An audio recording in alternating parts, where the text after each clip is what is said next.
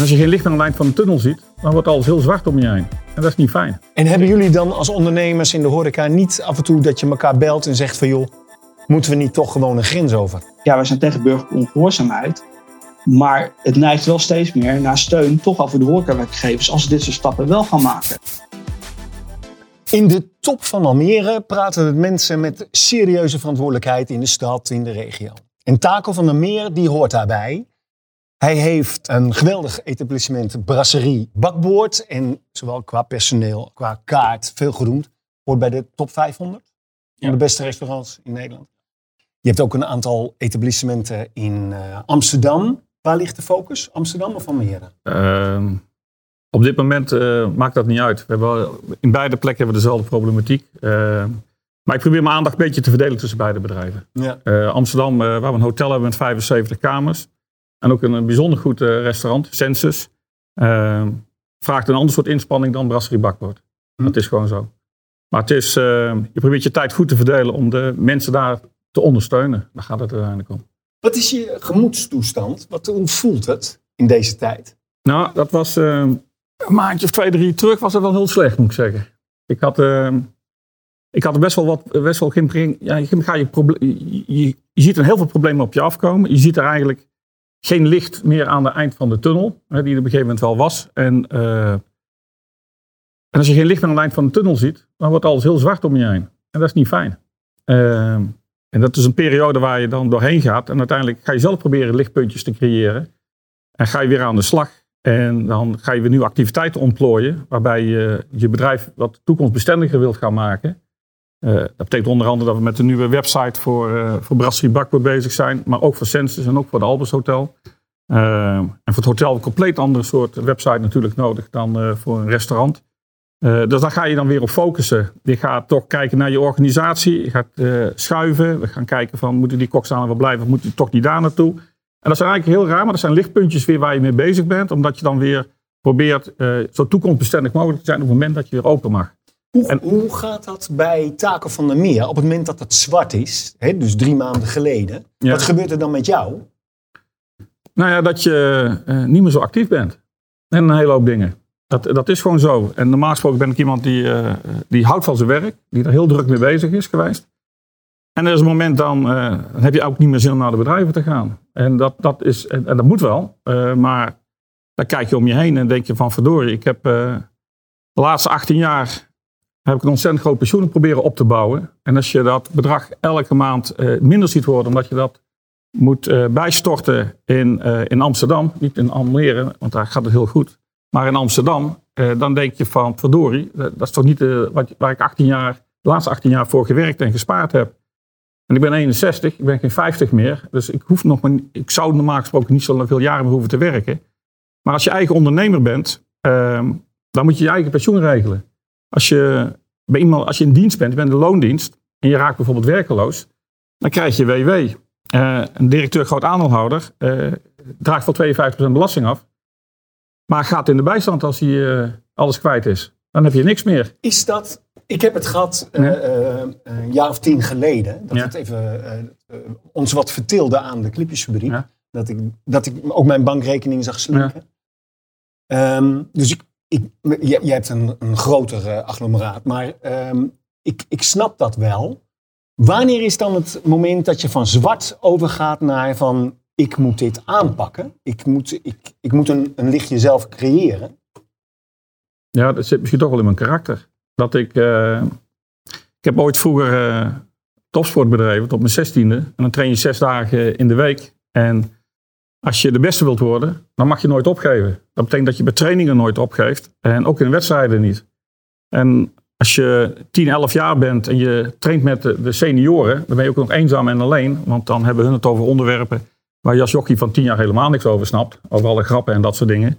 Maar je weet wel van, je moet gewoon keihard trainen om, om de beste te zijn. En dat nooit willen opgeven, dat zit toch in mijn karakter. Dus op een bepaald moment ook. Zei ik tegen mezelf van, ik kan wel in dat zwarte gat blijven kijken. Maar de, de, en niemand anders kan het oplossen dan ikzelf. En op dat moment ben ik gewoon weer begonnen.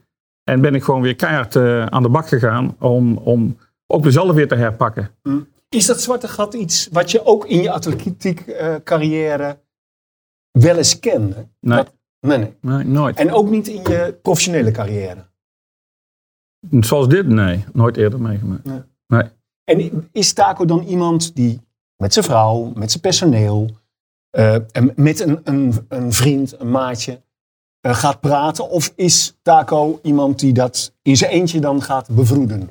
Nou, je- natuurlijk praat je met je partner erover. En je kinderen merken ook wel dat er iets aan de hand is. Maar het is niet zo dat ik... Maken ze zich zorgen dan, jouw kinderen? Ja, weet je wel. Maar ik was niet manisch depressief of zo. Zo was het dan ook weer niet. Want eh, dat zou weer... dat zou het veel groter maken dan wat het was. Want zo was het nu ook niet. Maar je hebt op een gegeven moment een... Ik heb gewoon een, korte periode gehad dat ik dacht van... eh, ja, er is geen vooruitzicht, er is geen perspectief. En dat kwam natuurlijk ook door het beleid van onze overheid. En dan... Kijk, normaal gesproken, als je een bedrijf hebt en dat bedrijf draait niet zo goed en de rest draait eh, heel erg goed, dan kun je naar jezelf kijken. Dan kun je zeggen van oké, wat moet ik aanpassen en veranderen om het weer goed te krijgen? Want als het bij de rest goed gaat, waarom zou het bij mij niet goed zijn? Maar als je in een situatie zit waarin je eigenlijk machteloos bent in de zin van eh, de overheid neemt eh, besluiten en daar moet de horeca zich naar, eh, naar richten, ehm, dan is dat stukje machteloosheid, dat je niet meer in controle bent, Los van, hè, dat, dat, dat maakt het dan dat op een gegeven moment allemaal het zacht begint te worden. En op het moment dat je tegen jezelf zegt, wacht even, die overheid die is dan wel in controle. Maar laat ik nu zorgen dat ik zelf weer in controle terugkom. Om ervoor te zorgen dat op het moment dat we open mogen, dat alles kant en klaar is. Dat is uiteindelijk een besluit die je zelf moet nemen. Maar ik was niet manisch depressief of zo. Hè, want dan wordt het allemaal weer te groot gemaakt. Want was het nou ook weer niet. Maar ik, het is wel een periode geweest van een aantal weken. Dat ik dacht van, verdorie, welke kant gaat het uit? Het heeft indruk op je gemaakt. Ja, maar wel een hele forse indruk. Ja. Ja. Ja. Hey, ehm, is het nu winter of is de lente begonnen? Voor mij is de lente begonnen. Ja? Zonder meer. Wat maakt het, de lente? Nou ja, dat je toch weer eh, ziet dat er eh, volop gevaccineerd wordt. Dat ze meer dan 2 miljoen prikken hebben uitgedeeld. Dat een deel al de tweede vaccinatie heeft gehad. Ehm, dat op de IC eh, er, eh, minder, mensen minder lang liggen. Dat er medicijnen zijn voor mensen. Dat de kwetsbare groep eh, naast alles wat in de zorg werkte... nu als eerste wordt gevaccineerd. Geeft natuurlijk weer hoop dat we zeer binnenkort eh, weer open mogen. En niet alleen met terrassen, want een klein deel van de horeca heeft maar terras. De meeste horeca heeft helemaal geen terras. En ik vraag me nog steeds af of het niet met de verkiezingen te maken had. En toevallig dat we in februari twee weken mooi weer hadden. eh, dat niet een rol mee heeft gespeeld, dat, eh, dat iedereen het over de terrassen heeft. Maar we moeten niet zozeer over die terrassen hebben, wat dan een eerste lichtpunt is. Een eerste stap naar het weer het normale, normaal. Ehm, maar we moeten zo snel mogelijk met de horeca weer open. Ja. Even terug naar vrolijke tijden. Ja. Je bent op een gegeven moment bakboord begonnen. Want je had al zaken in Amsterdam. Ja. Je woonde al heel lang in Almere. Klopt. En toen dacht je, ik ga Almere veroveren. Nou, nee, dat, zou, dat, dat is uiteindelijk niet geweest. Het, ehm, eh, het was zo dat ik. ehm, ik kwam iemand tegen en die zei: ehm, Bakbord, daar is een probleem. De nieuwe eigenaar, die wordt vermist. Dat is Edwin Takes. Die had het eh, pas een paar maanden overgenomen. En eh, dat, is allemaal heel moeilijk daar. Oké, nou, dat heb ik voor kennisgeving aangenomen. Totdat hij uiteindelijk gevonden werd. Hij heeft zelfmoord gepleegd, Edwin Takes. En ik opnieuw werd benaderd van, god, is dat niks voor jou? En ik heb daar vroeger wel eens gegeten. Een van mijn kinderen heeft er ook stage gelopen. Ehm er was nog steeds een twijfel. Maar van de andere kant dacht ik van, als we nou daar weer een all-you-can-eat gaan krijgen. En niks ten nadele van all-you-can-eat, want dat is ook een formule die gewoon hartstikke succesvol is in Almere. Maar dan zou er weer een goed restaurant gaan verdwijnen in Almere. Dat wilde ik niet. En dat was ehm, mede een motivatie om uiteindelijk Brasserie Bakbord eh, over te nemen. Niet zozeer om Almere te veroveren, want dan had ik al meer bedrijven moeten overnemen. Dat heb ik niet gedaan. Maar ik wilde daar graag zorgen dat daar een, eh, een toprestaurant wat het was, dat dat minimaal het toprestaurant zou blijven. En ik vond het ook wel belangrijk voor de medewerkers die er waren, dat die eh, goed overgenomen werden door ons. Even, dat is toch raar. De vorige eigenaar die ziet het niet meer zitten. Ja, Hè? Eh, eh, en, en neemt het, eh, de finale stap. Ja. En dan denk jij, daar ga ik instappen. Speelt dat dan nog even door je hoofd? Nee, want de eigenaars daarvoor, dat was een echtpaar, die hebben dat geloof ik 18 jaar gedaan. Dus dat, dat heeft altijd 18 jaar goed gelopen. En ik denk dat Edwin Takes, ik heb de man nooit ontmoet, maar die zat ook op een andere plek te werken. En er is ergens iets, met, waarom, dat weet niemand, hè, maar hij heeft ergens het besluit genomen om eruit te stappen. En ik denk niet zozeer dat dat te maken had met Brasserie Bakbord zelf, maar meer met randvoorwaarden daar omheen in zijn privésfeer, waar, wat hem dit besluit heeft doen eh, maken. Ehm, dus dat heeft mij nooit weerhouden Hm. om dat te doen. Hey, het gaat goed in Almere, het gaat slecht in Amsterdam. Wat is dat voor een raar verschil? Ja, maar dat komt Amsterdam, die. ehm, zal ik het precies goed zeggen? We, want ik, heb nou, ik ben zelf ook bestuurder geweest in Amsterdam voor Koninklijke Horeca Nederland. Ik ben negen jaar vicevoorzitter geweest. Dus ik heb we hebben ook een hoop besprekingen hebben wij, eh, gevoerd met, eh, met de gemeente. En op een gegeven moment, eh, de gemeenteraad vond dat de kamerprijs in Amsterdam te hoog was. En dat de RAI te weinig bezoekers kon onderbrengen in Amsterdam, want er waren te weinig hotelkamers. Dus er is een plan gemaakt om veel meer hotels de gelegenheid te geven om te openen. En dat hebben ze ook gedaan, want het aanbod is denk ik wel verdrievoudigd ondertussen. Dus eh, in, in kleine krap 15 jaar is dat gebeurd.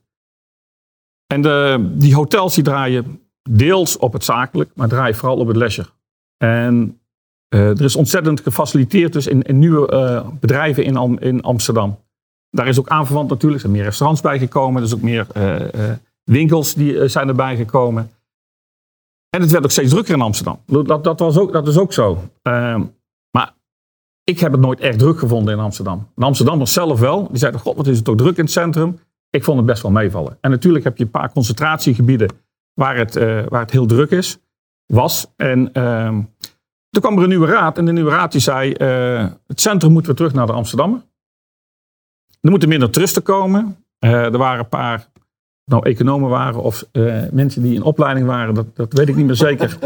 Die zeiden van we moeten gaan maximaliseren op 15 miljoen overnachtingen. Nou ja, als, je daar, als dat de uitgangspunten zijn, dat betekent dat de hotels niet eens half vol zitten. En ehm, eh, wat een hele hoop Amsterdammers ook niet realiseren, maar ook de raad niet, die eigenlijk het plan ondersteunen van er moet veel minder toeristen naar Amsterdam komen.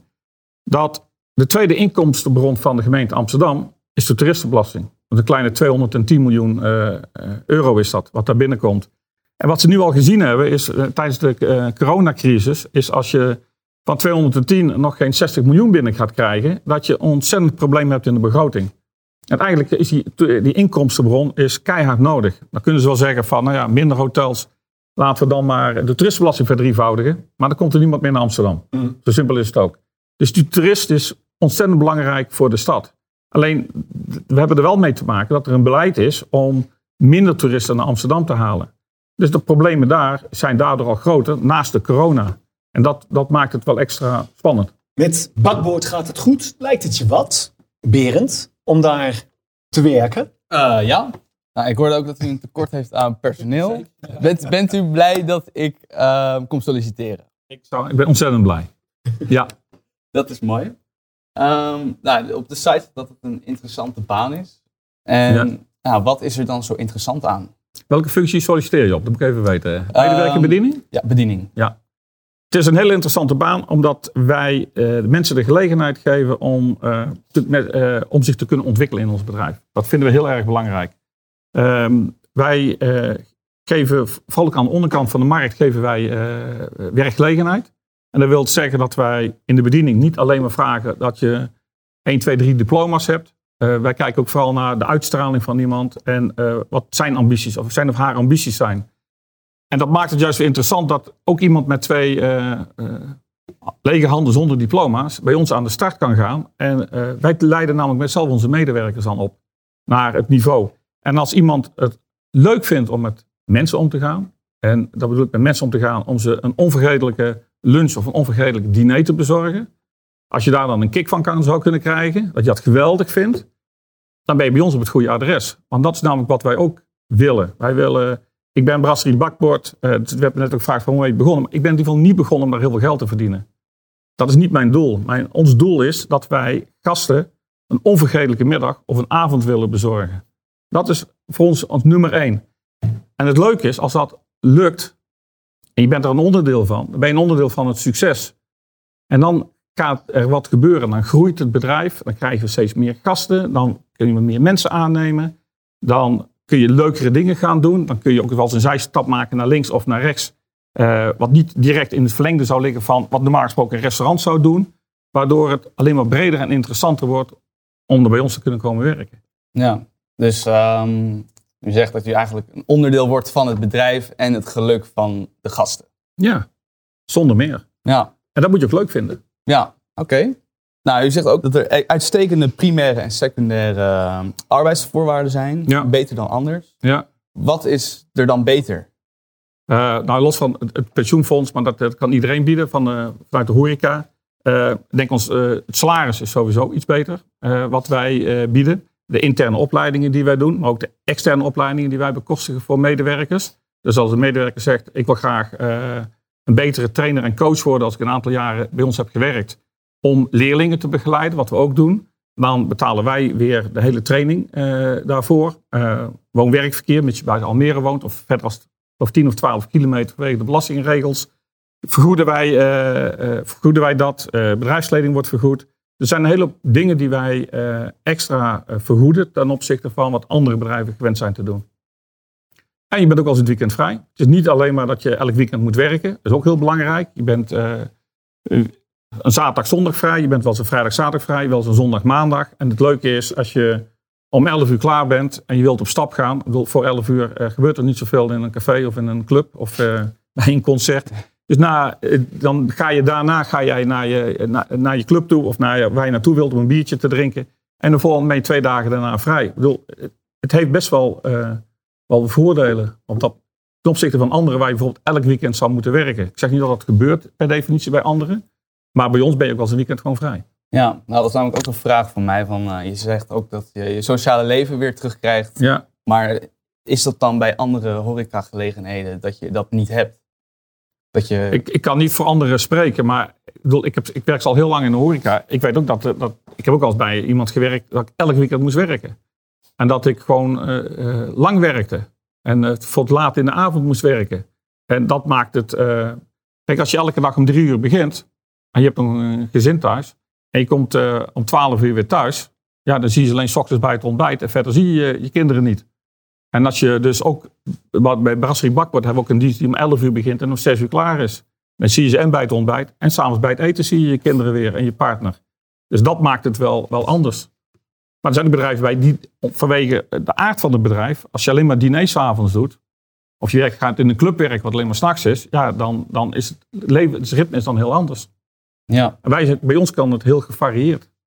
oké. Nou, dat is wel heel fijn. Ja, Ehm, nou, je had het ook over cursussen en zo. Dus stel je bent echt een beginner en je kan nog niet zoveel.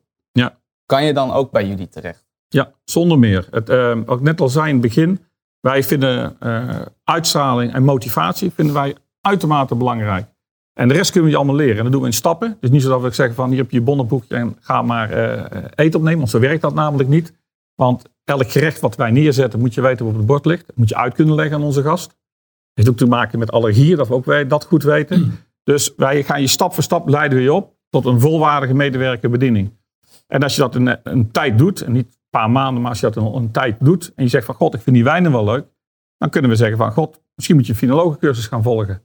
En die betalen we dan. Er zit ook wel een voorwaarde aan vast, want dat doen we ook, want het is niet dat wij zeggen van doe het maar en je haalt je diploma en vervolgens ga je bij de buurman werken.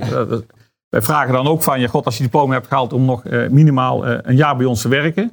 Want dan, als je na zes maanden weggaat, moet je toch de helft van het cursusgeld terugbetalen. Ja. Maar na een jaar is het, dan hebben alle kosten zijn betaald door ons. Tot slot, hè, want eh Berend loopt hier stage Ja. en ik, eh, ik, Ah, kan, ik wil hem wel graag ik, hebben, hoor. Ik kan, hem ook, ik kan hem ook gebruiken. Ja. Eh, wat bied jij hem financieel vergeleken met, met, met mij?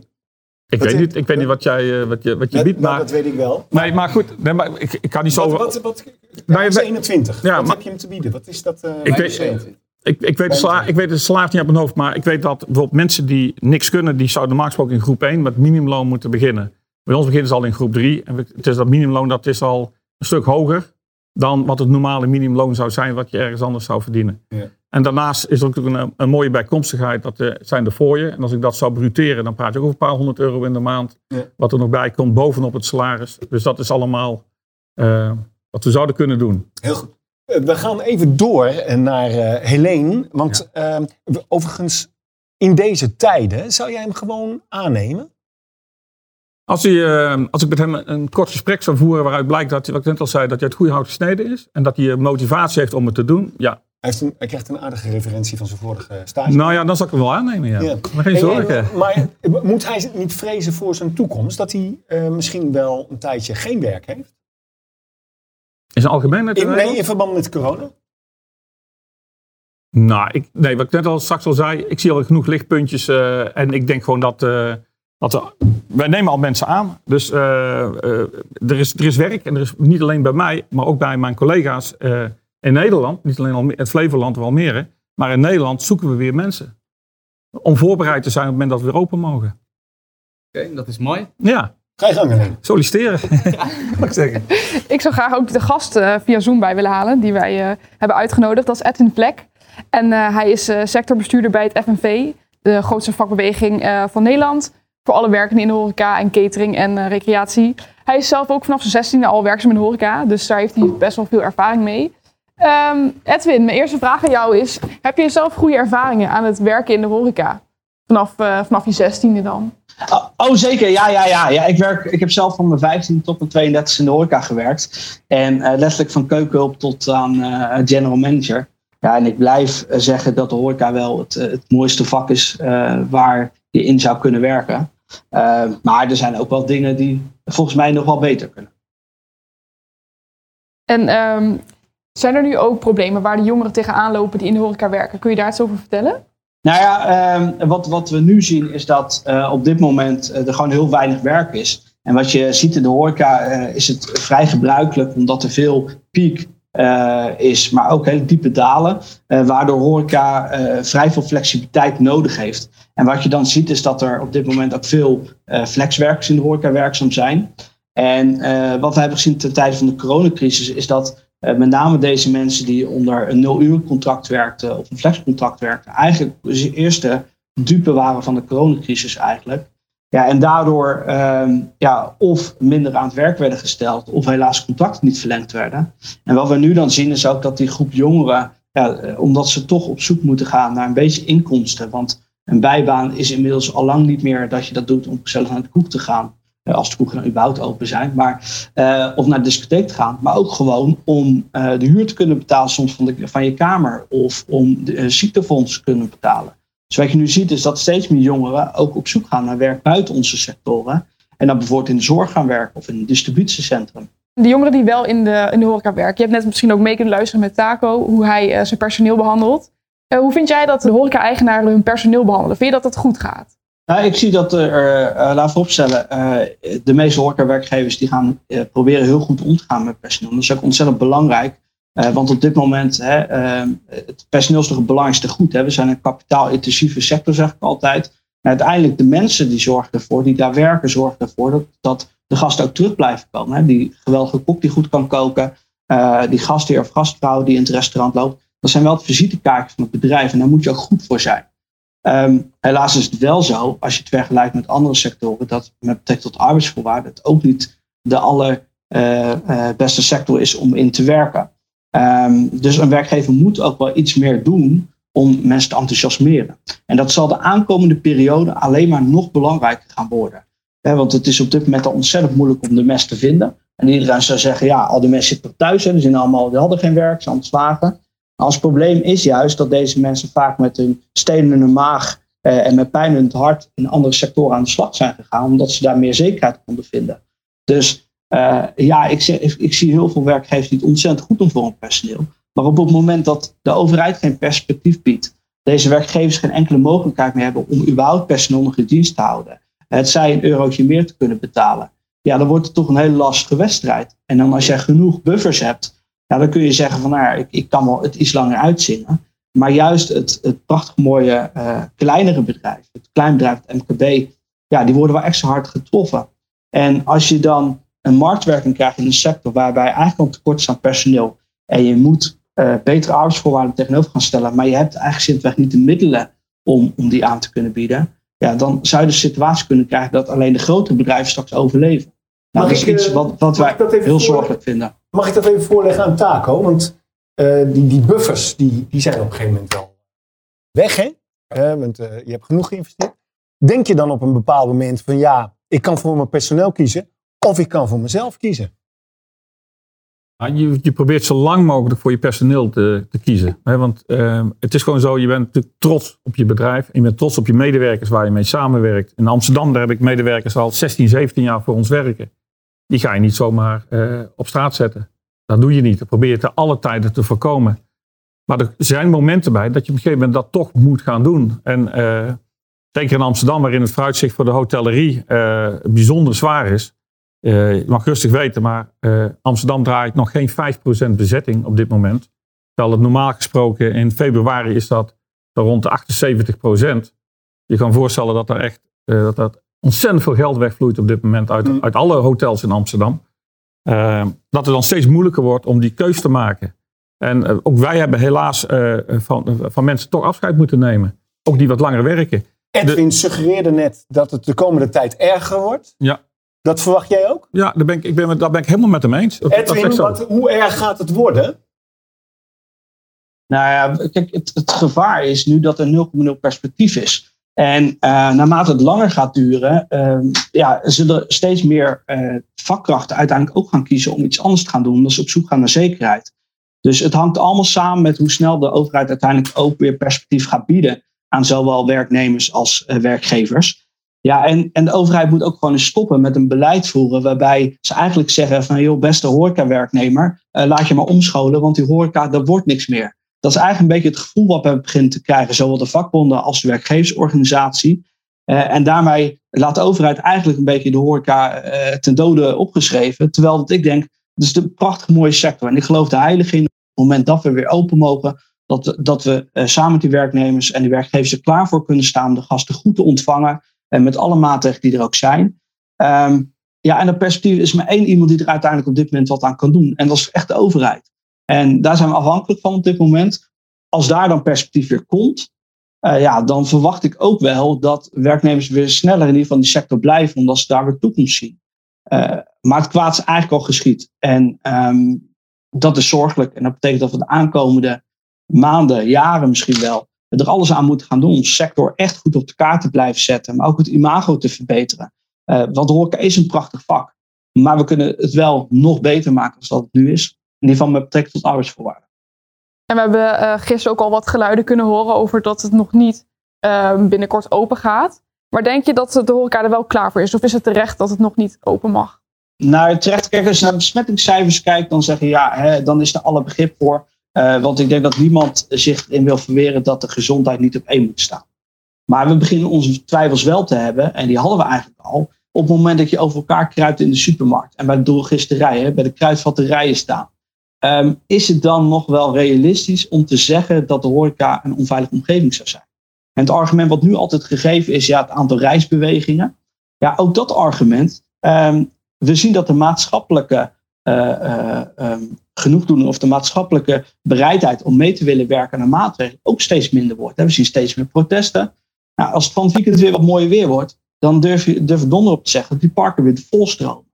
Nou, laten we dan met elkaar gaan kijken hoe we dat nou op een goede manier kunnen gaan reguleren. En deze mensen op een juiste plek kunnen gaan brengen. Want je dat, houdt mensen niet meer binnen. Stel dat Taco van der Meer zegt van ik gooi mijn terras open. Of ik gooi mijn, mijn zaak open. Want hij is ongeduldig. En het water staat aan de lippen.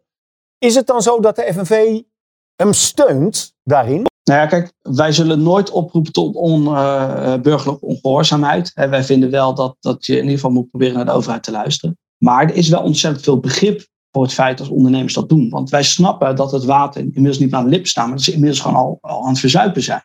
En ik snap ook heel goed dat je dan maatregelen neemt die minder populair zijn om in ieder geval een signaal af te geven. Kijk, en daar hebben we alle begrip voor. Um, en ja, heel eerlijk, als je het nu aan mij vraagt, dan zeg ik ja, wij zijn tegen burgerlijke ongehoorzaamheid. Maar het neigt wel steeds meer naar steun, toch al voor de horecawerkgevers, als ze dit soort stappen wel gaan maken. Omdat ik wel zie dat het echt nodig is uh, dat er beter naar ons geluisterd wordt. En um, er wordt wel elke keer af en toe een beetje aandacht aan ons geschonken in van die persconferenties. Uh, maar wij riepen drie weken geleden na de persconferentie, stuurden wij een persbericht uit. En ons letterlijke quote was toen, uh, we moeten nog maar kijken of het gaat gebeuren, want de overheid heeft ons wel wat vaker iets beloofd. Nou, wat ik dan heel vervelend vind, is dat zelfs onvoorspelbaarheid dan op dit moment voorspelbaar wordt. Dus dat we eigenlijk nu ook precies zien wat we toen al dachten. En uh, ja, dat je dan uiteindelijk toch ziet dat de overheid niet door kan pakken. En natuurlijk, die besmettingscijfers lopen op. Maar kijk ook tegelijkertijd dan, als je naar de hele besmettingscijfers kijkt, naar hoeveel mensen zijn er dan getest. Kijk eens naar percentages. Um, we zijn een jaar verder. Er is met betrekking tot de zorg nog niets verbeterd. We zien geen actieplan om de IC's slimmer in te richten, om personeel te werven. Ik praat ook met collega-vakbonden in de zorg, eh, die daar ook terecht hun kanttekeningen bij stellen. Ja, dat is wel ontzettend vervelend als je dat op de achterhoofd weet en dan toch probeert het beleid te blijven steunen. Ja, dat maakt het wel heel moeilijk. Edwin, dankjewel. Helene, dankjewel. Ik kun je je voorstellen dat je burgerlijk ongehoorzaam wordt? Ja, ja, nee. Uh, want het heeft geen zin uh, om dat te doen. Kijk, in Italië hebben ze een tijdje een, terug... Een paar van jouw collega's vinden het heel zinvol om dat te doen. Ja, maar ja, goed, dat, uh, burgerlijke ongehoorzaamheid zoals dat de laatste keer is gebeurd... als een tras voor een uurtje open te zetten zonder dat je daar gasten ontvangt en eten... en ludiek een drankje geeft, weggeeft of... Dat is geen burgerlijke ongehoorzaamheid, vind ik. Burgerlijke ongehoorzaamheid is wat er een tijdje terug in Italië is gebeurd. Dat er iets meer dan 20.000 restaurants gewoon de boel opengegooid hebben. En gewoon weer zijn gaan draaien. Dat is burgerlijke ongehoorzaamheid. En uh, wat er net gezegd werd, ik kan me daar ook best wel bij aansluiten. Uh, onze overheid die heeft het over dat we het samen moeten doen. Dat hoor je elke keer weer. Samen moeten doen. Voor de horeca is het helemaal niet samen moeten doen. Want dan, wij hebben vanuit Koninklijke Nederland hebben wij elke keer gevraagd om de wetenschappelijke onderbouwing. En die is er niet. En die komt er ook niet. Want, die is want het, ze hebben niks te melden. Um, waarom, uh, en dan zegt Rut alleen maar, ja het gaat om het aantal bewegingen wat mensen maken. Maar waarom zou je niet kunnen zeggen, om vrijdagmiddag 12 uur gaan alle supermarkten dicht. En die gaan maandagochtend weer open. En vanaf dat moment is de horeca open. Ja. En iedereen heeft dan uh, 4,5 dag de tijd om zijn inkopen te doen. Wat heel ruim is. En die andere 2,5 dag is de horeca open. Maar, maar ook daar kiezen ze niet voor. Hier klinkt toch een beetje iemand die geïrriteerd is, die ja, ontevreden is. Ja. En waarom zou je dan op een gegeven moment uh, toch nog maar even uh, uh, je, je weerhouden om actie te ondernemen? Waarom pak je niet dat Italiaanse voorbeeld? Nou ja, ben je bang? Of is dat de Nederlandse uh, burgerlijkheid? Nou, kijk, als je, uh, er zijn, bijvoorbeeld als er bij een taxiwereld iets gebeurt waar ze niet mee eens zijn, dan blokkeren ze het gemeentehuis. Ja, boer, kun, boeren die weten boeren kunnen dat. Maar wat moeten wij doen? We zijn al dicht. We kunnen, dus, dus, we, dus we zouden nou, open, open We zouden open moeten, maar realiseer dan ook wel dat het zo zou kunnen zijn, want het is een misdrijf. Hè? En dan ben je je vergunning kwijt. En dan heb je geen horecabedrijf meer. Maar je mag niet meer open. Maar dat is, dat is ook wat er boven. Maar als je lef toont, dan, dan loop je ook risico. Ja, maar om je levenswerk daarmee in één keer in de prullenbak te gooien, dat is een stap te ver, denk ik. Voor mezelf is dat een stap te ver. Ik, bedoel, ik ben ook van actie en ik, uh, en ik wil er ook best wel tegen aanschuren.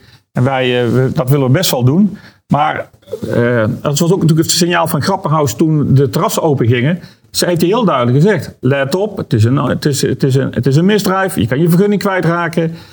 Dat, dat, is een, dat is net een stap te ver qua actie voeren, ja. qua burgerlijke ongehoorzaamheid. En hebben jullie dan als ondernemers in de horeca niet af en toe dat je elkaar belt en zegt van joh, moeten we niet toch gewoon een grens over? Uh, ja, we, natuurlijk vanuit Koninklijke Horeca Nederland wordt er ook veel gedacht over ook wat voor acties zou je kunnen ondernemen. Wat ludieke acties zou je kunnen ondernemen. En, en ja, uh, dat, het is heel moeilijk om iets te bedenken waarin je uh, iets kan raken waardoor men op andere gedachten komt. Dat is, het, dat is een beetje het probleem waar wij tegen, dat wij tegenaan lopen als horeca. Jordi. Ja. Hoi, Taco. ja, nee, eh, natuurlijk stiekem op de achtergrond al lekker zitten meeluisteren. En net als de dames. Uh, het, het, is duidelijk dat het uh, in jouw geval voornamelijk om, natuurlijk om grote ondernemingen gaat. Ja. Uh, je kaart ook al aan. het kleine wordt ook geraakt natuurlijk. daarom zitten zij ook hier. ik ben eigenlijk benieuwd, um, als jullie Taco zo horen. Heb je dan het idee van, dat wil ik ook? Tuurlijk. Ja, tuurlijk. Tuurlijk. Ja, Ambities vechten moet in je bloed zitten eigenlijk. Um, wij willen het heel graag groot maken. Dat is altijd wel ons doel geweest. En we hebben ook net van Taco inderdaad kunnen leren wat hij net allemaal vertelde. Top. Want even voor de duidelijkheid. Uh, we hebben hier Sarissa en Johandi. Um, een kleine onderneming. Popcorn staat ook op tafel. Um, kun je vertellen hoe dat is ontstaan? Want jullie zijn zussen. Um, liefde voor popcorn, dat is al alles wat ik weet. Hoe is dit ontstaan? Ja, klopt. Het begon op onze familieavonden. Want net als Taco deden wij ook vroeger dan topsport. We turnden. En dan negen... Allebei? Allebei, ja. Ik ben denk ik op de sport gegaan dat ik het Wendy zag doen. Maar uiteindelijk vond ik het echt heel leuk. Zij was echt al twee toen ze begon met mij mee te doen. Ja, inderdaad. Ik liep gewoon mee. En dan turnden we iets van 9 tot 12 uur per week. Maar aan het eind van de dag ben je dan heel moe. Na school, na sport. Je belandt gewoon in je bedje, gaat slapen. En aan het eind van de week besef je dat je eigenlijk geen quality time met elkaar hebt gespendeerd. En toen kwamen onze ouders met het idee van, nou, elke vrijdag hebben we een familieavond met elkaar. Ondanks de Weer drukte. verbinding te voelen Ja. met elkaar. En toen begonnen we met films kijken en dan posten we ook onze eigen popcorn. En we begonnen dan wel met zoet en zout, maar uiteindelijk namen we het iets te serieus en gingen we echt experimenteren met stroopwafel en allerlei gekke koekjes. En zo zijn we eigenlijk op het idee Ja, gekomen. en onze ouders zijn wel ouders die zeggen: Oké, je mag doen wat je wilt. Het is jouw leven, maar doe het dan wel goed. Dus zij waren degene die zeiden: Nou, begin dan maar een bedrijf. Ja, ja. Ga dan maar Dus dat idee is bij hun doen. ontstaan wel, zeg maar. Of was het wel jullie verlangen om, om er ook echt wat mee te gaan doen? Het was Het onze was passie, onze want passie. we maakten die popcorn, dat vonden we hartstikke leuk. En Maar zij uiteindelijk stimuleerde ons om Ja. verder te gaan. zeiden ze, neem het dan ook serieus en ga er echt wat mee doen. Cool. Zo is het eigenlijk gegaan. Want ja. van jou wist ik inderdaad van het turnen, vandaar dat het nog even gevraagd werd. Ja. Jij zit wat meer richting de economische kant, Ja. maar jij niet per se. Jij hebt ook een droom om chirurg te worden als het goed is. Klopt, iets heel anders dan een onderneming, maar toch wel iets wat aanvult. Dat heeft eigenlijk ook weer met turnen te maken. Ik had toen een, eh, een breuk gekregen en daardoor kwam ik in contact met de zorg. En toen dacht ik, maar dit is eigenlijk echt heel gaaf. Toen was ik 13. Ehm, dus daar ben ik altijd voor gegaan. En eigenlijk vult het elkaar wel aan. Zoals bijvoorbeeld nu volg ik een extra vak, medical business. Willen ze eigenlijk artsen met verstand van zaken creëren. Zoals het financiële gedeelte, het zorgverzekeringsstelsel. Dus toch vind ik dan in mijn studie iets ehm, waar ik eh, profijt van heb. En ik denk ook dat mensen niet dat ja, als je geneeskunde studeert, de mensen denken dat je dan arts wordt of eh, chirurg, maar er zijn heel veel chirurgen met een bedrijf. Want wij krijgen bijvoorbeeld ook hulp van Veerle Smit. Zij is, zij is nu aan het promoveren, maar ze heeft ook een compendiumbedrijf. Maar zij heeft een geneeskundeboekenbedrijf. Klopt, ze maken samenvattingen. Ja. Ja. Het kan toch wel samen gaan eigenlijk. En ook samen als zussen blijkbaar. Is, is- is- hoe is die verhouding om samen een bedrijf te hebben? Nou, het gaat heel erg goed eigenlijk. Dit is, Ja, het het is- hartstikke want- leuk. Als wij denken dat als je een bedrijf begint, het makkelijker is als je het met meerdere personen doet. Ook voor je eigen mentale gezondheid is het makkelijker. Eh, maar als je een partner hebt in je bedrijf, dan moet je het wel, je moet elkaar aanvullen en het moet klikken en je moet elkaar snappen. En dat hebben wij wel weer. Is dat zo, Taco? Ik- ik wilde net Heb jij het idee van, eh, eh, je kan het dan beter met iemand anders doen? Of ben jij een Einzelganger en je zegt, ik pak zelf het initiatief? Ehm, kijk, ik heb het gedaan. eh, eh, eh, bedoel, mijn vrouw die, die werkt ook in het bedrijf. Die heeft de HR altijd gedaan. Dus je doet wel een aantal dingen met z'n tweeën. Ehm, maar ik heb heel snel ook een managementteam om me heen gevormd. Mensen die ik in dienst heb genomen. En ik heb dus met dat managementteam, want uiteindelijk moet je het toch gezamenlijk doen. Je kan wel denken dat je alleen heel veel weet, maar ik weet het heel veel namelijk niet. En door met een team met, daarover, met elkaar over te praten, kun- kom je tot betere besluiten. En dat is ook wat jullie eigenlijk ook doen met z'n tweeën. Eh, je komt tot betere besluiten dan dat je het in je eentje moet doen. En dat is alleen maar eh, goed om dat op die manier eh, te starten. Ja. Zonder meer. Is het zo dat jullie verschillend, eh, verschillende expertise hebben? Daarin heb je elkaar nodig? Eh, ja, maar wij zijn ook hele verschillende personen. Ik ben wat introverter en zij is extraverter. Dus wij vullen elkaar ook aan in het feit dat ik langer nadenk over iets en zij er gewoon voor gaat. Ja, überhaupt het maken van beslissingen gaat eigenlijk wel anders. En Juwen die komt bijvoorbeeld heel vaak op echt creatieve ideeën waar ik toen niet aan gedacht heb. En dan denkt ze het heel goed uit tot in de puntjes. Waar ik na een paar seconden denk van, hé, maar laten we het gewoon alvast gaan doen. Dus zo, ehm, zo helpen we elkaar daar eigenlijk mee. Want te lang wachten is misschien niet goed. En te snel ergens voor gaan is ook weer niet goed. Nee. Je moet altijd balans vinden tussen die beiden om tot een beter besluit te komen. Ja, En uiteindelijk ook eh, in de- tot uitvoering te komen. Hè? Want eh, nadenken over dingen zijn, maar het, het ook zo daadwerkelijk gaan doen en zorgen dat er iets mooi product in, eh, in zo'n glazen potje zit, is ook heel belangrijk. Hoe vaak hebben jullie ruzie? Ehm, nou, eigenlijk, eigenlijk niet zo vaak. Nee. Je zit nu mooi. Nee, Even de vuile was buiten. Want jij bent ongeduldiger dan zij. Ja, klopt. Ja, maar we hebben Maar ook ouders die heel erg betrokken zijn in ons leven. Nou, ik denk dat het gewoon begon toen we klein waren. Want als we ruzie hadden als echt kind, moesten we elkaar altijd knuffelen van onze moeder. Altijd. Ja. En dat wil je niet altijd. Dus we hebben het bent. gewoon, we hebben discussies, maar hebben het ook goed leren op te lossen. Ja, Dus het voelt dat niet dat echt aan als een ruzie. Ja, ja echt we waar. zijn het. Ja. Jullie zijn ook al nu nou, bijna vijf jaar bezig. Hoe lang zijn jullie bezig? Ja, in 2015 kregen we dus het idee en dan nog de smaken perfectioneren en echt alles even doordenken. In 2018 zijn we ingeschreven bij de Kamer van Koophandel. In 2019 hebben we geïnvesteerd in onze popcornfabriek en onze eigen popcorn trailer, ja. Hebben jullie een Ja, we eigen noemen het onze popcornfabriek? popcornfabriek. Ja, Of zitten jullie een beetje groot te praten? Nee, nee, nee. nee, ja, het is we hebben, met 50 vierkante meter. Ja. Daar ben ik wel heel trots op. Dat is Oh. jullie Ja. fabriek? Ja. Ja. Oké. Ja. Almere. Ja. hier Ja. bij de Makkerkant in Almere Stad. Nou, kijk eens aan. We zijn Ja, hierheen gefietst. Dat mag ik zeg maar een fabriekje noemen. Hè? Jullie komen er echt vandaan. Ja. En dus een car. Of zeg maar een, Een eh, popcorn trailer. popcorn trailer. Ja. Ja.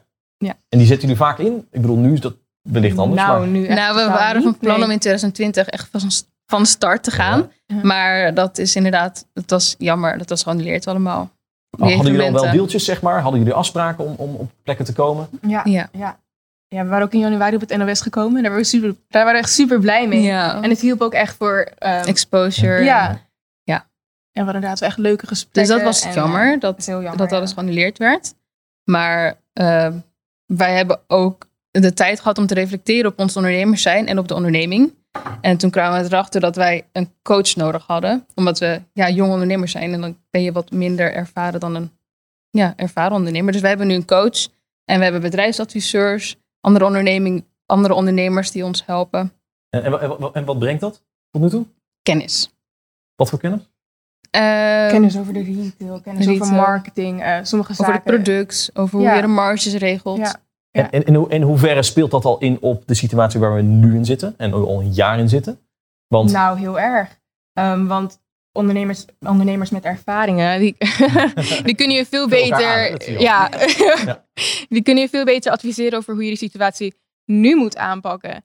En we zijn echt heel dankbaar met het feit dat zij ons überhaupt willen helpen en willen adviseren. Want ook niet iedereen heeft dat. Dus het feit dat wij de tijd hebben gekregen om op ons bedrijf zelf te reflecteren, is eigenlijk al iets wat. ehm, ja. de dames zo ziet. Hè? Zou jij hun coach kunnen zijn? Of is dit, staat het ver van jou?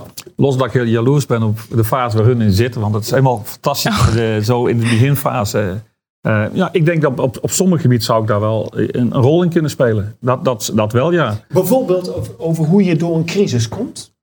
Want hebben jullie, want hij heeft het op een gegeven moment zwart zien worden voor de ogen. Hoe was dat bij jullie? Ja, het blijft echt wel iets zwaar. pittigs. Het blijft Ja. echt heel pittig. Je moet creatief zijn op manieren dat het eigenlijk niet kan. En het was voor ons voornamelijk jammer, omdat we heel veel goede lichtpunten hadden in het. Ja, we wilden een buffer opbouwen met al die evenementen, maar dat is dus helaas niet gelukt. Maar we hebben ook, wij blijven positief door te zeggen van ja, onze ouders zijn gezond, wij zijn gezond, we wonen bij onze ouders, dus wij, onze stress zit in het bedrijf en niet privé. En dat is Dat scheelt ons, wel. Dat scheelt denk ik Dat heel scheelt erg. wel. En als je niet meer ziet zitten, moet je weer knuffelen. Ja. ja, inderdaad. Wat kan jij hen leren als het gaat om de crisis? Nou Zij ja, hebben geen eh, buffer zoals jij dat hebt. ja, maar ja dat, dat is dus heel zuinig zijn eh, op dit moment. En eh, niet geld aan uitgeven waarvan je denkt van ik kan het niet terugverdienen.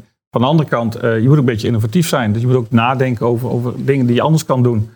Maar kostenbesparing is, is op dit moment eh, heel belangrijk. Omdat eh, je bijna eh, of helemaal geen omzet kan draaien. En in Bakport hebben we er ook voor gekozen om afhaal te gaan doen. Nou, dat is bijvoorbeeld met de kerst is dat een geweldig succes geweest. Als je dan voor vier en vijf gangen menus totaal 850 menus verkoopt. Ja, dan ben je in één keer ben je wel on- ontzettend goed bezig. Terwijl het restaurant normaal gesproken maar 90 zitplaatsen heeft met de kerst. Ja. Dus dan, dan ga je in één keer ga je nadenken van, kan, is er misschien toch een optie om wel omzet te draaien op een manier die eigenlijk voor ons een beetje vreemd is. Want wij doen helemaal nooit afhaal. Maar je gaat toch niet zeggen dat je een betere kerst hebt gehad in 2020 dan in 2019? Eh, qua omzet wel, ja. Ja? Ja, Zo. ja. Dat was weer een mooi lichtpuntje na de donkere periode, toch? Een kaars in kersttijd. Ja, nee, maar dat, dat, dat, dat, was wel zo. En, en dan zie je toch dat je, dat je uiteindelijk ook, als het even eh, eh, het gevoel hebt dat het minder goed gaat, dat er uiteindelijk, als je daar, dat zelf mee aan de slag gaat, en niet anderen moeten dat voor je doen, maar je moet zelf ermee aan de slag, dat er uiteindelijk ook weer lichtpuntjes gaan komen. En dan ga je verder dingen ontwikkelen. Wat is jullie eerste lichtpuntje? In deze dit- tijd? In deze tijd. We, denk we Toch zijn wel de mensen. Zit niet de hele tijd door elkaar heen te praten, man. We praten samen. Vertel. de mensen die ons helpen. Dus als, je, als wij negatieve gevoelens hebben, ehm, zeg bijvoorbeeld ehm, Marleen, ja, je kan het wel. Eh, iedereen, iedere ondernemer heeft wel eens een moment dat ze keihard zitten te janken onder de douche. Eh, maar je komt er wel doorheen. Wij vertrouwen in jullie en de producten. Dus dat is denk ik dat andere ondernemers waar wij vertrouwen in hebben, dat zij ons vertrouwen. Ja, geeft zelfvertrouwen. Maar we zijn ook bezig met een rebranding. Dus ehm, dat is ook een lichtpunt voor ons. Om dat te weten dat ons merk sterker wordt. Ja, ja. Ehm, om de Ja. retail in te gaan. Maar heeft dat met de coronacrisis te maken dat je gaat rebranden? Nou, zoals we net vertelden, hebben we echt heel erg gereflecteerd op ons bedrijf en ook op onze verdienmodellen. Want ehm, als corona er niet was geweest, hadden we een buffer kunnen opbouwen met de festivals. En hadden we een beetje rustig meerdere takken kunnen aanpakken. Dat moest allemaal wat gehaaster. Ehm, en om de retail in te gaan, moest ons product toch net iets meer product klaar zijn. En het merk moest klaar zijn en het product zelf. En het, bij ons was alleen het product echt goed klaar. Dus wij moesten het merk, dat moesten we aanpakken. Ja, en daar zijn we nu mee bezig. Ja. Maar uh, zeg maar, is er echt nog een, als jullie zo ook even vast vooruit denken, is er dan ook nu echt een koerswijzing geweest? Uh, als je het vergelijkt met voor de coronacrisis? Is jullie bedrijf dan echt veranderd? Of pakken jullie het zo meteen weer op waar jullie Uh, de missie blijft hetzelfde, omdat het vanuit intrinsieke passie komt. Dus om dat, het was onze missie al om mensen te verbinden, maar de naam wordt anders, de huisstijl wordt anders. Het, ja, het, gaat, wordt wel een heel ander merk met dezelfde missie. Ja, maar het maakt de missie eigenlijk nog sterker. Ik denk ook dat dat iets is wat mensen nu misschien nog meer missen. Um, en überhaupt naast corona heb je mensen die... We zitten veel meer op social media. En echt de echte verbinding, dat is wat we willen brengen en sterker willen overkomen. En uh, wat wordt de nieuwe naam? Dat is een verrassing. Ja, verrassing. We zijn er nou toch. we mailen het. Wanneer gaat het bekend worden? Dat, dat weet ik nog niet. Binnenkort. Nee, binnenkort. We hebben ook niet alle tijd van de wereld, dus het, het gaat wel snel gebeuren. Oké, oké. ja. Heb je, ze gaan rebranden, ze gaan een nieuwe naam, ze gaan iets nieuws erin. Wat is je tip? Uh, het juiste moment kiezen en uh, het op een manier te doen dat je in één keer heel veel publiciteit binnenhaalt. En zorg... Dus op het moment dat je in een televisieprogramma zit, dan moet je het bekendmaken. En zorgen dat je, dat je, ja. dat je ook een plan daarna hebt. Hè? Want dat, dat is een eenmalig iets. En bij een eenmalig iets blijft uh, de naam niet hangen. Er is ooit als onderzoek gedaan, maar als je elke week op dezelfde pagina, op dezelfde plek een advertentie neerzet. Pas bij de zevende keer dat de advertentie geplaatst is, zeggen mensen: hé, hey, die heb ik al eerder zien staan. En dan pas lezen ze hem. Dat heeft ook te maken met hoe mensen in elkaar zitten. Dat is hetzelfde met via AdWords. Uh, via Google kun je ontzettend veel adverteren. En op een bepaalde manier ook uh, met display uh, advertisement kun je aan de slag. Dat mensen eenmaal op iets gezocht hebben en ze zoeken weer iets. Er komt weer jullie advertentie naar boven, meer van jullie nieuw product. En als dat maar blijft herhalen, dan in één keer gaan mensen zeggen, hé, hey, dat heb ik al eerder gezien. En dan gaan ze misschien ook wel kopen. En als die kwaliteit top is, ja, dan waarom zou je dat niet nog een keer kopen? Maar dat is ook heel belangrijk. En u had het restaurant overgenomen. Heeft u toen ook een overstap gemaakt? Dus iets anders gedaan met de branding? Wij uh, uh, we hebben ons logo aangepast. Vooral, we hebben de naam toen de tijd niet aangepast. Dat gaan we misschien nog wel iets mee doen. Uh, maar we zijn best wel tevreden op dit moment met de naam. Alhoewel het woord brasserie, eh, zoals we dat in Nederland kennen, wat daarvoor staat voor product, dat zijn we eigenlijk niet meer helemaal. We zijn echt een, een restaurant geworden in de afgelopen drie jaar. Stap voor stap hebben we daar een ontwikkeling in, in gemaakt. Uh, dus daar komt wel een momentum dat we het woordje brasserie misschien moeten gaan veranderen voor restaurantbakwoord in plaats van brasseriebakwoord. Maar als dat moment komt, dan, ja, dan probeer je het ook weer uh, op een goede manier te lanceren. Dat het ook in één keer die naam bij iedereen valt en dat het duidelijk is. En geloof me, dan zullen nog steeds vijf jaar later mensen zeggen: we gaan een brasserie bakwoord doen. Ja. En dat zal, dat zal blijven staan. Omdat we hier al, al, al, al twintig jaar zitten in, uh, in Almere. Um, ja. We gaan uh, langzamerhand afronden. Als het gaat om de eetcultuur, duurzaamheid, vegetarisch. Jij uh, adverteert bij wijze van spreken op je site van uh, wij zijn duurzaam. Ja. Hoe, hoe trendy zijn jullie als het gaat om dat soort termen? Ja, dat is iets wat we ook meenemen in onze rebrand. Dat is iets wat we ook meenemen in onze rebranding eigenlijk. Het blijft iets belangrijks. Um, en um, ja, daar zitten we nu eigenlijk ook aan te werken en te verbeteren. Ja, ja dat en, hoe, hoe, doe je, hoe doe je dat? Dat heeft met meerdere zaken te maken, zoals de verpakking um, en de recyclebaarheid daarvan bijvoorbeeld. Mm -hmm. En dan is popcorn een product wat je echt wel knapperig moet houden. Dus um, dat is iets waar je in de verpakking dan heel goed over na moet denken hoe je dat dan aanpakt. Ja. ja. Hoe, hoe, ben jij, hoe duurzaam ben jij met je tournedo? Nou, wat wij proberen te doen is allemaal met, met lokale leveranciers te werken. Um, uh, dus ons, ons rundvlees. Die, die, uh... Ja, ons rundvlees, ook Nederlands rundvlees. Je kan ook rundvlees uit Argentinië laten komen. Maar dan is het, heeft het daar al in de koelhuizen. Op zich dat is niet geen probleem, want dan heeft het daar gekoeld. Maar dan moet het nog naar Nederland gebracht worden. En dat vervoer, dat is allemaal milieuvervuilend. Dus je probeert wel uh, zoveel mogelijk lokaal bezig te zijn. En ook daarin, dat geeft wel gelukkig de tijd van, van corona, is dat wij daar ook weer, weer aan de zoeken zijn naar nieuwe leveranciers die bijvoorbeeld alleen maar in, in, in de polder hier zitten. Nog dichterbij, waarbij je je groenten, je fruit vandaan kan halen. Waardoor het, er ook minder stappen zijn tussen degene die produceert en degene die, diegene die, die moet gaan verkopen. Um, want in Nederland is het toch wel een, land van Onze verse vis die wordt gevangen op een grote trailer. Die moet vervoerd worden naar de visafslag. De visafslag eh, die gaat het verkopen. Er zijn wel drie partijen die al geld verdiend hebben. Dan komt het bij de groothandel terecht. En dan komt het bij ons bij het restaurant. Er zijn er vijf partijen die dan hetzelfde stukje vis moeten, Ja. moeten geld verdienen. Ehm, in Spanje, als het stormt, dan hebben de restaurants na twee dagen geen vis meer. Want die nemen rechtstreeks af van de vissers. En dan heb je maar één schakel ertussen zitten. En dat duurzaamheid, hè, dan koop je iets rechtstreeks van. En er is niet heel veel stappen moeten ondergaan voordat het uiteindelijk op het bord komt te liggen bij de consument. Waar komt bij jullie de mais vandaan? Frankrijk. Frankrijk. Kan het niet eh, vanuit eh, Nederland? Nee, maar dit is speciale mais. Voor popcorn, zeg maar. Dus De het is Nederlandse niet, eh, mais is niet goed genoeg. Het, nee, het klimaat Dat is is hier niet. eerder mais om gewoon te eten is corn. Wat je bijvoorbeeld bij de KFC kan halen. Dus is anders, ja. Hey, zien jullie de, de toekomst met eh, vrolijkheid tegemoet? Ja, we zijn nog jong. Ja, ja, ja, maar ik bedoel, eh, we hebben ook een moeilijke tijd gehad. Nee, ja, ik denk dat, dat je positief moet blijven. Want anders kun je net zo goed stoppen. Oké.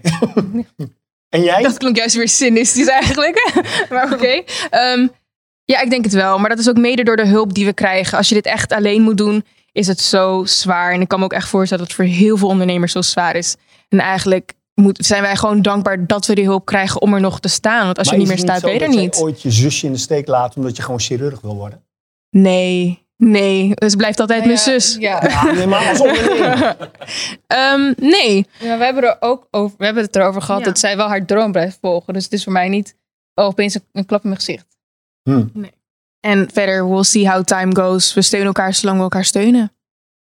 Ik geloof het. Geloof het als jullie dat zo zeggen. Ja, ja. Kako, eh, Ja. eh, mooie toekomst 2021? Zonder meer. Ik denk dat eh, dit het ergste is wat, we hebben, wat ons is overkomen. Dat dachten we bij de financiële crisis. En eh, daar zijn we, wij in Amsterdam heel goed doorheen gekomen. Eh, dit is ook weer iets, iets verschrikkelijks geweest. Gelukkig hebben niet alle bedrijfstakken er last van. Er zijn bedrijfstakken die er juist veel meer omzet hebben en veel meer geld aan hebben verdiend Zeker. aan, aan deze crisis. Dus niet overal is het eh kommer en kwel. Gelukkig. Een heleboel mensen hebben geld gespaard. Dus die gaan straks allemaal weer wat kopen. Die gaan of jullie popcorn kopen of komen bij ons eh, op het terras lekker een biertje drinken of ze komen wat lekkers eten. Dus ik zie dat eh, echt heel erg positief wat er weer gaat gebeuren. En er is zo'n moment geweest dat je even de tijd kwijt bent van dat alles kan en mag en dat je maar personeel aanneemt voor alles en nog wat. Je, wij hebben ook weer teruggekeken naar hoe zit onze organisatie in elkaar. Niet alleen hier, maar ook in Amsterdam. En we gaan ook dan op een gezondere manier gaan we weer verder. En ik zie het echt, eh, ik ben heel positief over de toekomst. Jordi en ik overwegen om eh, met de dames uit te gaan en bij jou te komen eten. Ja. Wat, eh, wat, moet, wat, schenk, je- wat schenk je ons en wat bereid je ons? Nou, er zijn twee opties. Je kunt à la carte eten of je kan voor het, eh voor het tastingmenu gaan. Wij willen dat de meester ons voorschrijft. Nou, dan zou ik mooi voor een tastingmenu gaan. En afhankelijk van hoe groot de trek is, kun je dat tussen, s'avonds tussen vier of zeven gangen kiezen. Je kan er wine pairing bij hebben, want een, het menu weet je niet wat je krijgt. Dus wij hebben de beste wijnen erbij uitgekozen. Die schenken we daar dan bij. En wil je compleet alcoholvrij, dan kan dat namelijk ook. Want we hebben, eh, dat is het leuke van coronatijd, we hebben voor elke gang hebben wij ook een cocktail bedacht. Die past qua smaak bij het gerecht wat wij eh, serveren. Dus wel voor alcohol als niet alcohol of met een Bob-arrangement kun je fantastisch eh, lekker eten bij ons. in combinatie met de beste wijnen. Lijkt het jullie wat? Zeker. Geweldig. Ja. Ja. Jordi? Ja. Lijkt me ook. Mooi Tot zo. slot, want zo. zij hebben ook iets lekkers. Waarom moet hij dat proeven? Omdat het iets heel nieuws is. Het is niet alleen maar zoet of zoute popcorn. Vertel. Nou, wij hebben bijvoorbeeld ehm, nou ja, wel een soort normale salted karamel. Maar echt met onze zelfgemaakte karamel. We hebben een cappuccino popcorn. Er zit echt wel koffie in. En eh wafelpopcorn meegenomen. Mag hij kiezen? Nou, Ja, we hebben voor iedereen meegenomen. ja. Zeker. Welke kies je? Ehm, de cappuccino popcorn. Die wil ik wel eens proberen. Dankjewel. Hey jongens, ik vond het ontzettend leuk dat jullie er waren. Taco, het was een Ja. eer en een genoegen. Hartelijk dank. Heel veel succes met het ondernemen. Tot de wel. volgende top van Almere.